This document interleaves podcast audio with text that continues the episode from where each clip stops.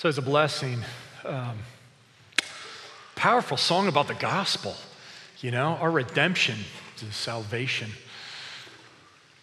It had some attributes of God tucked in there too at the front end. I was, I was picking up on age to age, the same, you know, God's attribute of unchangeableness, uh, God's attribute of incomprehensibility, his attribute of depth was in there. I love those sorts of things because we're not just about the gospel of Jesus Christ here, we're about the gospel of Jesus Christ here. You understand what I'm saying? Our first value at the church is to know God for who He is. And so when we talk about the gospel, we're not just talking about any gospel. Paul says that there are multiple gospels out there, multiple Jesuses out there. No, we're talking about the gospel of Jesus Christ, the Jesus who is, the Jesus who does everything that song has just been talking about. He's died, and because he's died, we live. He's right now at the right hand of God the Father, that Jesus. So we rejoice in that. All right, and it's good to see you, by the way. Way to take advantage of the second hour. Way to come out on a gross morning. I don't know if it's still as disgusting out as it was when I showed up here at the church, but Anyway, it's really good to see you. Two weeks ago, we did a father daughter hike. It was a night hike. And so we, the dads and the daughters went over to uh, Lighty Road there in the Appalachian Trail, and we were going to go up to Center Point Knob. And we had gathered uh, ourselves there at the trailhead, and it was after dark, just after dark. And one of the little, these girls were precious. Oh my word. and they all kind of lean into their dads. You know, they're attached right to their dad's hip. And they, this one little girl, she kind of, she, she kind of looks up at her dad and she said, Daddy, Daddy, Daddy. and he, he, he looks down. He says, What is it, sweetie? And, and I love, by the way, when a dad refers to his daughter that way.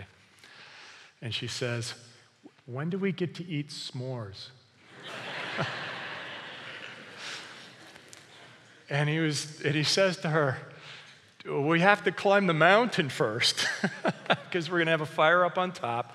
You'll be able to go ahead and roast your marshmallow and have your graham crackers and your chocolate up there. Well, it was a clear sky, and you can kind of see the silhouette of the ridge line. And, you know, all the girls kind of looked up, and that looks like a long way away. It's going to take some getting to, but we started out, we hiked up the mountain, and we got up there, and, uh, and, and it was awesome. And we're all kind of standing around, and I thought, you know, we should, we should do something up here. And I don't want to sing because I don't want to listen to the sound of my own voice, you know. Um, and so I chose to ask the question of the girls, what is your favorite animal? And so one said a whale, and another one said a horse, and another one said uh, a sea turtle, and another one said a monkey, and then a whole bunch of them said monkey, monkey. So there were a bunch of monkeys, you know. But I thought it was very interesting. There were no predators in the mix. And, was, and then we're up there, and so, you know, I remember even uh, asking the question. Um, you know, do, do you like, are you having a good time? And one little girl, bless her heart, she says this, you know, is there any way that you could have a mother daughter spa night? mother daughter spa night. I, I, was like, how old are you? You know, she, she, she was probably nine years old. I'm like, who told you about spa night? But anyway, women's ministry, be advised mother daughter spa night. It was a good time, but it took some getting there. And it was a little bit daunting, I think, for a lot of those girls to kind of look and say, you know, we're going all the way up there. Last week we had great sermon, timely, blessed. Trent shared about how there are times when in our lives we are afraid but we really ought not to be. We don't have to be. There, there, there's no reason to be afraid. And I think that those girls kind of learned that that night. Oh, wow, I need to get there. But there's some hope, you know, there's, there, there's, there's a reason for me to get there. I'm to get there. It might be hard, but I'm to get there. And it's to be a good thing when I do. It's to be a good thing. Two nights ago, we did a father son trip hike, after dark night hike. And we gathered all the dads and the sons there at the White Rock Trailhead. We made our way up the mountain along the ridge line.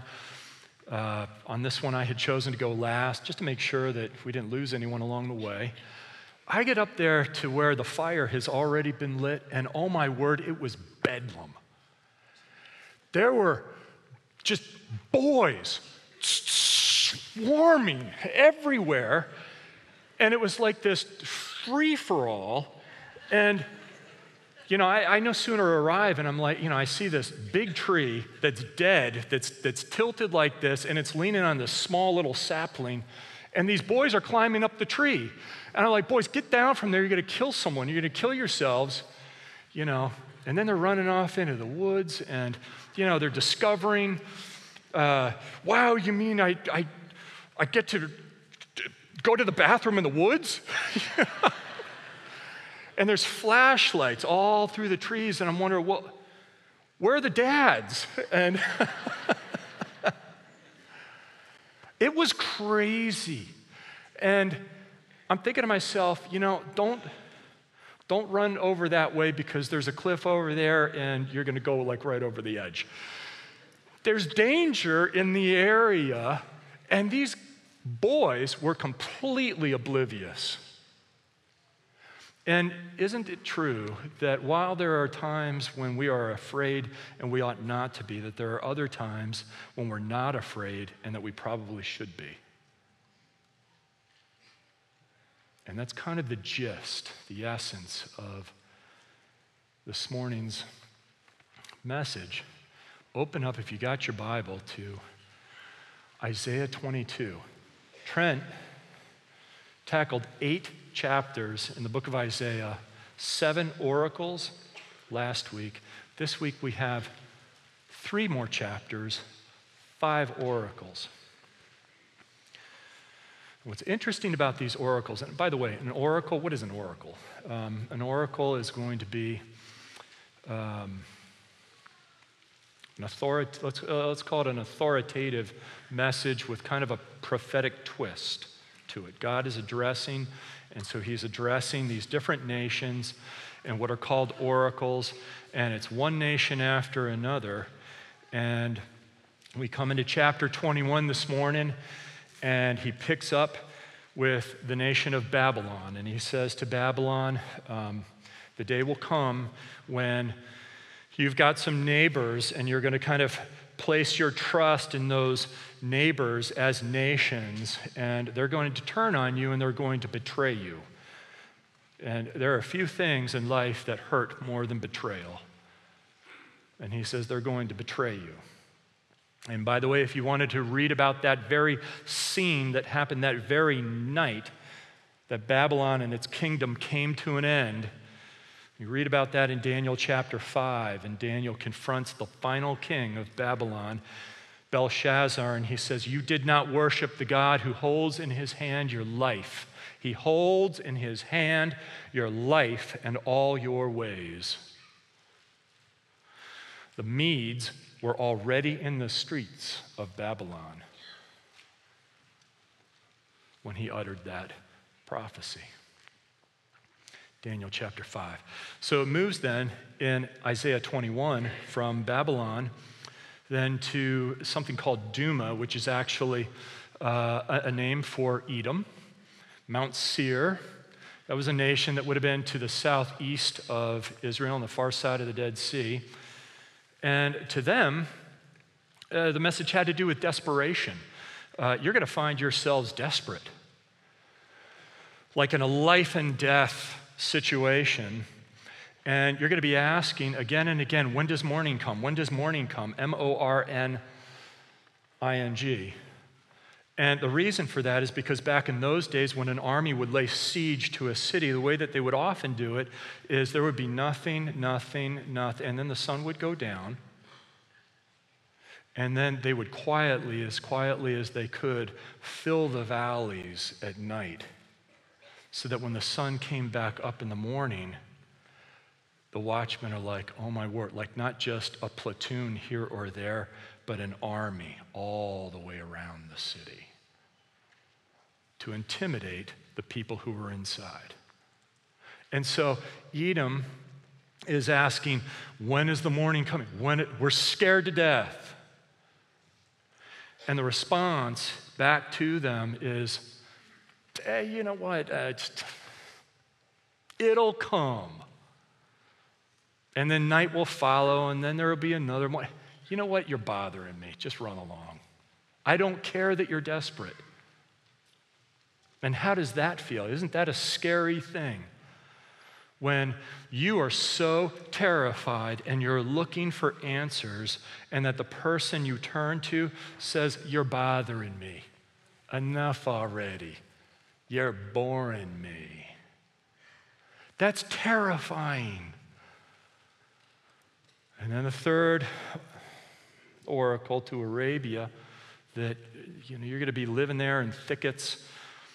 And then these fugitives are going to be coming from other places. They're going to be trying to hide. They can run, but they can't hide. That's scary. But when you do invite them in to give them some sort of a piecemeal shelter, you won't be able to comfort them. They will be inconsolable. And that's going to drive you crazy. So, those who want to extend care and they find that their care is doing no good whatsoever, that's a terrifying thing, also. The fifth oracle has to do with Tyre and Sidon up along the northwest coast above Israel, what's today Lebanon. But the fourth oracle is to Jerusalem. And you got to believe that here's Isaiah, and the Lord is speaking through him, and he's saying to, and through Isaiah, to his own people, okay, uh, here's what's going to happen to Babylon, and here's what's going to happen to Edom, and here's what's going to happen to Arabia, and here's what's going to happen to Tyre and Sidon, and that list goes on in all those chapters. And then here's what's going to happen to you. And all of a sudden, the attitude may very well have been brother, when you bring it back to Jerusalem, you had better be careful. Because if the truth be told, if we don't like what you have to say to us, we might just saw you in half. Which, in fact, is how Isaiah met his end. Talks about that in Hebrews chapter 11 lest we think that Isaiah, the prophet, the man of God, was just welcomed with open arms. Won't get into the details of how he died. But when it says in Hebrews 11, some were sawn in two, and that the world was not worthy of them. Scholars for a long, long time have agreed that's talking about and is a direct reference to Isaiah and how he met his demise. Whew. And on that note, Isaiah chapter 22. If you got your Bible, open up to Isaiah 22. And we're going to have it up on the screens also. And we're just going to walk slash run right through this text. And then we're going to end up in a second text that I think is going to really lift our spirits. It should. I hope it does. I believe it will. Isaiah 22 says this the oracle concerning the valley of vision, which you need to know, and as some of us are going to have a hard time with this idea, that at times, at least in his own perfect way, God, without staining his character in any way, is fairly sarcastic. And he's sarcastic here, and it's not the only place in this chapter that he's sarcastic. He says, The oracle concerning the valley of vision, and I'm choosing to call Jerusalem the valley of vision because if there's one thing that this people is above everything else right now, and its community is blind. There is no vision whatsoever in the valley of vision. So, concerning the valley of vision, and then Isaiah kind of starts into the first person here, speaking for God, and he says, What do you mean that you have gone up, all of you, to the housetops, you who are full of shoutings, tumultuous city, exultant town? Your slain are not slain with the sword or dead in battle. All your leaders have fled together. Without the bow, they were captured. All of you were found who were found were captured, though they had fled far away. And so, really, what that's it's Isaiah saying, what is going on around here? What's going on around here? You think that if you can gather together, if we get enough people, work the idea, get a consensus, that will somehow succeed. If we can be unified, we all feel the same way. Let's get up on top of the roofs where uh, the breeze can kind of blow over the top of the city. We're not having to um, squeeze into the alleys down below. Those roofs are going to be flat. We're going to have a good time up there. All of us together. But unity is not necessarily good. He goes on and he says, Your slain are not slain with the sword or dead in battle, so they didn't end up in Valhalla. You know what I'm talking about. All your leaders have fled together. They were cowards. They left without weapons. They just, you know, ran up into the hills Hope we don't get caught. They got caught to the shame of their own shame and the people they'd fled from. All of you were found. So, all of you up on the housetops, all of you were found. Therefore, it says in verse 4, Therefore I said, this is Isaiah speaking again, look away from me, let me weep bitter tears. Do not labor to comfort me concerning the destruction of the daughter of my people. You're so happy. And it's breaking my heart. Is what he's saying right there in verse 4. A little bit of a party pooper prophet. but he's just trying to be faithful to the Lord had such a heart of compassion for the people. They'd end up cutting him in half. He wept. His heart was so full for them. Skip ahead to verse 8. It says this in more of the prose language, probably in your version. In that day, you looked to the weapons of the house of the forest. The house of the forest was just the armory there in Jerusalem. And you saw that the breaches of the city of David were many. That's holes in the wall for the enemy to come through. You collected the waters of the lower pool and you counted the houses of Jerusalem, and you broke down the houses to fortify the wall. You made a reservoir between the two walls for the water of the old pool.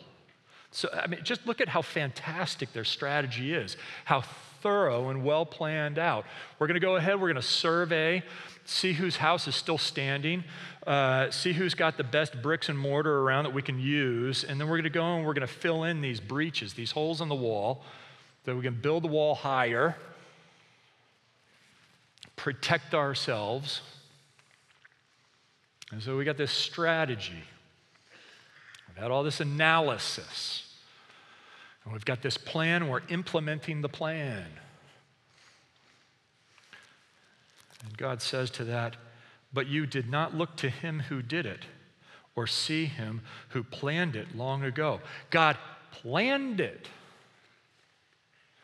You could have looked to the one who had it in mind, the very one who's orchestrated it, but you didn't. So, so far, you've thought to yourself that if you can just be unified, if you can just get together, maybe that'll solve the problem. Or if you can strategize well enough, maybe that will solve the predicament. Go on to verse 12. In that day, the Lord God of hosts called for weeping and mourning, for baldness and wearing sackcloth. Essentially, it's a, it's a call to repentance there. What you need to do is confess your sin, he's saying to Israel. You need to confess your sin. And behold, this was the reality on the heels of God's call to repentance, verse 13. And behold, joy and gladness, killing oxen and slaughtering sheep, eating flesh and drinking wine. So God called for repentance, and you decided to party instead because you thought, hey, if we can all get together and have this time of celebration, maybe, especially if we're drunk by morning, we can all kind of convince ourselves that it's not such a dilemma as maybe we thought, at least not last night. Let us eat and drink, for tomorrow we die. Know, it's not always healthy to be happy. Sometimes we want to think that happiness is so good. And I think it is, but not always I think that the text is saying the same thing. Lead us eat and drink, for tomorrow we die, Jesus said in Luke 6.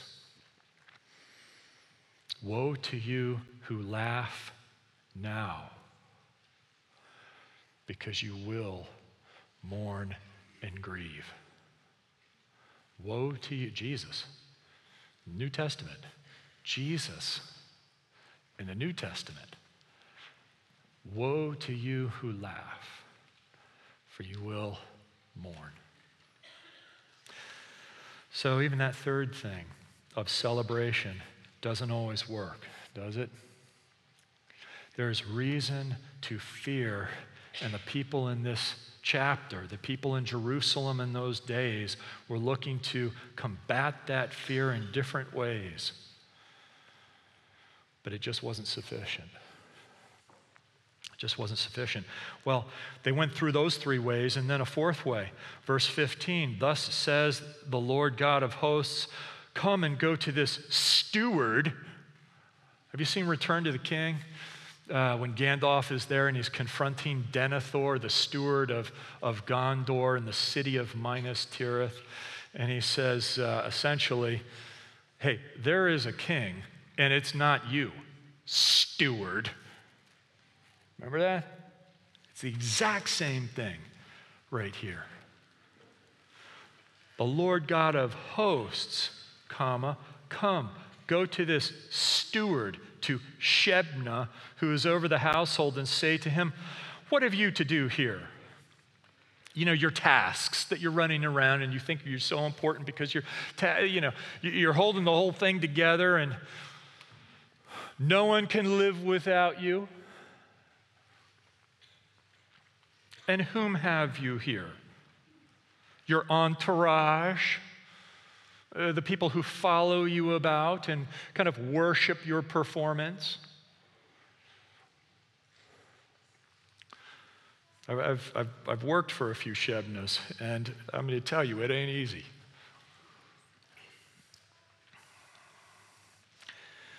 Cut out a, here a tomb for yourself you who cut out a tomb on the height and carve a dwelling for yourself in the rock.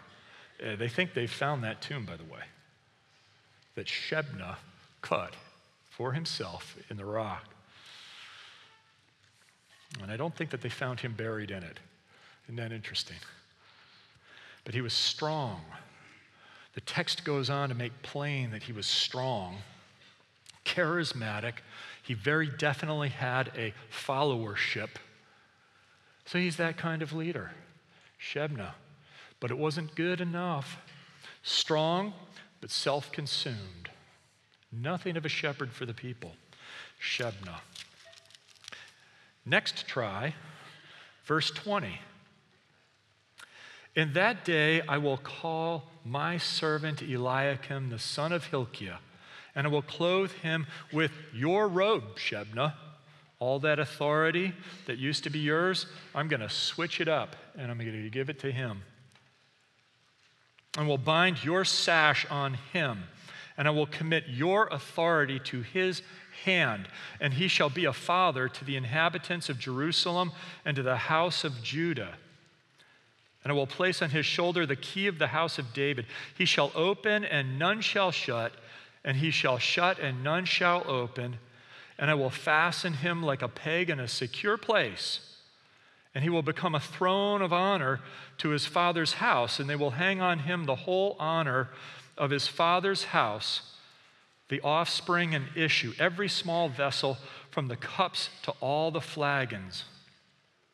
God given I mean, that's like monumental, it seems to me, for God to give all of that to this one man. And as I'm reading through that description, you know who I'm reminded of is our own Pastor Trent. Can I just go ahead and say that? God given stuff to Trent. Trent, I've gotten to work next to Trent, two doors down. His office is two doors down from mine. We've gotten to know each other pretty well. I know I don't know him better than everyone. We've gotten to know one another. And we work side by side, day by day. And he strikes me as the kind of man of whom the Lord says, My servant. My servant. And I read this description, and I realize the kind of authority with which he preaches. And I see the kind of shepherd's heart that he has. And by the way, folks, I have to say this not just because he gets choked up sincerely from here on the platform, but I see it behind closed doors when we pray for us. And so I see that kind of heart, that kind of willingness, even in him. But in Eliakim, what's that last verse say? It says, In that day declares the Lord of hosts, the peg that was fastened in a secure place will give way, and it will be cut down and fall. And the load that was on it will be cut off, for the Lord has spoken. Now, I'm not reading that verse to be prophetic in Trent's life, okay?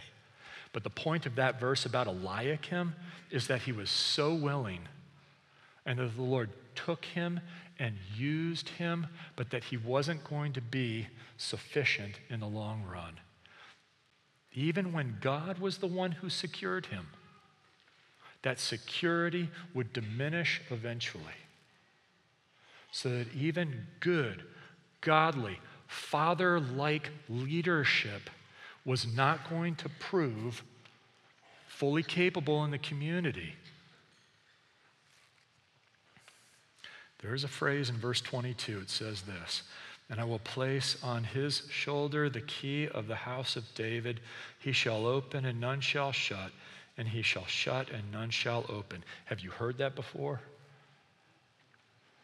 Flip over to Revelation chapter 3. Revelation chapter 3. We're going to close with this.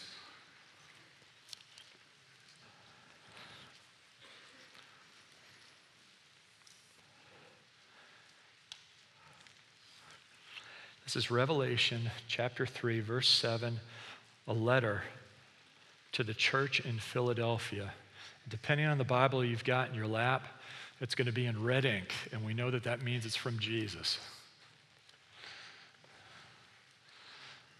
It says this in verse 11 or verse 7. This is Revelation 3 7.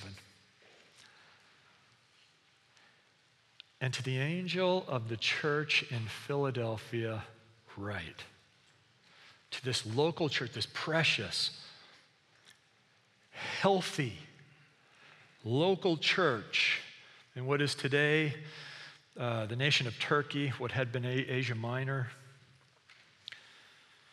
Write this the words of the Holy One, the true one, who has the key of David, who opens and no one will shut, who shuts and no one opens. Jesus. And that Jesus, according to his pleasure, has taken the words right out of Isaiah 22 and said, You know what? Eliakim, despite his good intentions, and he was a good man, and I used him according to my will, he was a, he was a pliable uh, thing in my hand. This is all good. He was willing, but he was still too weak. But you know what? I'm, I'm not too weak. I'm not too weak. So now I've got the key. I've got that which means admittance or not to the king. I'm the one who controls all open doors. I'm the one who controls all closed doors. And what I happen to say, let's open this thing up, there is no one ever, ever going to be able to shut what I want opened. And that which is shut, and it's a terrifying thought, there is no one who's going to be able to open what I happen to shut and want shut. It will be kept shut. And he goes on there, and, th- and this is where we just want to be so blessed to listen to the commitment of Christ to this church. And pray for this for our own selves, don't we? We don't want to be the valley of vision. We want to be the church in Philadelphia. We want to be people who know what it means to embrace a fearlessness,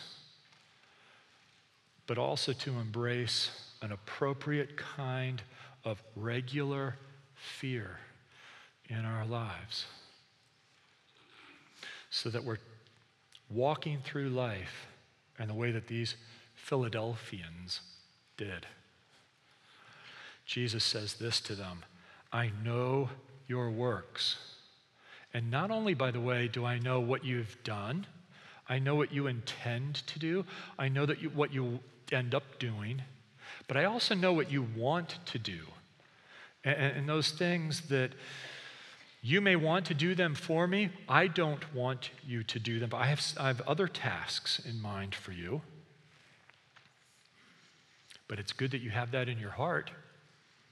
I know that also, and I'm not going to forget about that. What you have in your heart to do for me, you'll never end up doing. Uh, that's my will. You'll never end up doing it. But it's good that you have it. I'm not going to forget that, and I'm even going to bless you for that. I know your works. And he says, Behold, I have set before you an open door to get to me. It's because I want you and I love you and I want to, I'm inviting you to come toward me and to enter in to me that we can have this forever relationship. No one's going to slam that door. No one's going to make it difficult. No one's going to, open, oh, you know, yeah, they'll keep it open, but they'll only keep it open six inches. That door is open, it's going to remain open. And you need to know that about me in Philadelphia. I have set before you an open door which no one is able to shut. I know that you have but little power. There's Eliakim again. This is the king, the servant, the leader of all leaders, even the Eliakims of the church. I know that you have but little power, and yet you have kept my word and have not denied my name. That's a good thing. He says, Behold, I will make those of the synagogue of Satan who say that they are Jews and are not, but lie. So a little bit of theology there, a little bit of eschatology, maybe. We're not going to get into that. But he says this Behold, I will make them come and bow down before your feet. And suddenly that sounds an awful lot like Psalm 23 to me. We, we know Psalm 23, don't we? And there toward the end of that psalm, when it says, You prepare a table before me in the presence of mine enemies. You do that for me. God said, Yeah, that's, that's what I do. I, I, I, want to take you and prepare this banquet feast, and then I'm going to invite all your enemies to your feast. And rather than eat and partake with you, and now you guys are all restored and you all get along together, no, it's that I'm going to have you only do the eating. And I'm going to have them watch so that they can see how long it is and how wonderful it, how deep it is that I'm blessing you. Because that's what I want to do. And he says, they will learn that I have loved you. And it occurs to me that eh, sometimes, isn't that the way God prefers to operate? That we have friends and we have family and we're praying for them and we're praying for them. And Lord, show them your love for them. Be irresistible in your grace toward them. Make them one of your own.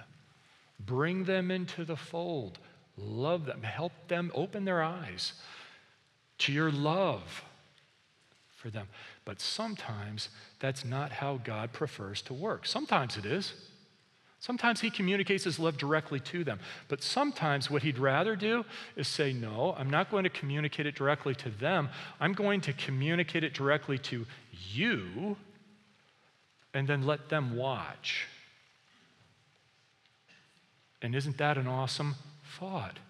except for maybe in America in 2017, we think to ourselves, well, God, if you start to bless me that much, then people are going to think that I'm arrogant, that I somehow am full of myself because I'm actually so full of your blessing. But I want to say, Dad, we don't, we don't want to be those sorts of people. We don't want to be embarrassed or even ashamed of the blessing of God in our own lives. Far be it from us, right? To, to be apologizing for these good, wonderful, loving things that come our way because God is going to want to use that, shine up that light. Don't hide your light under a bushel, let your good deeds be seen so that they'll come to know me and honor me and see how much I love them. And so we want to be those sorts of people even if that means that. Goes on and he says, I have loved you, that they will learn that I have loved you. Because you have kept my word about patient endurance, I will keep you. In the hour of trial that is coming on the whole world to try those who dwell on the earth, he says, I am coming soon. Hold fast. So there's some stuff that's going on about the end times there. But he's saying that no matter what comes next, no matter what's down the road, no matter the future, I will keep you. I will keep, and that's the important point. I don't know what's going to happen next, but I know that I'm kept by God. Jesus loves me enough. Jesus, as whether you want to call it leader, Savior, Lord, we find our hope in Him. Those girls went up that mountain. It was like there's hope on top, and they found it. Those boys made it to the top. it was like a free for all on top of the mountain. But they had a good time too. Not unity, not strategy, not celebration, not even the leadership of a strong, powerful man, and not even the leadership of a good, godly man. Hope is found in Christ alone. And that's the message he sent to Philadelphia. Got to believe it's the message he sends to us.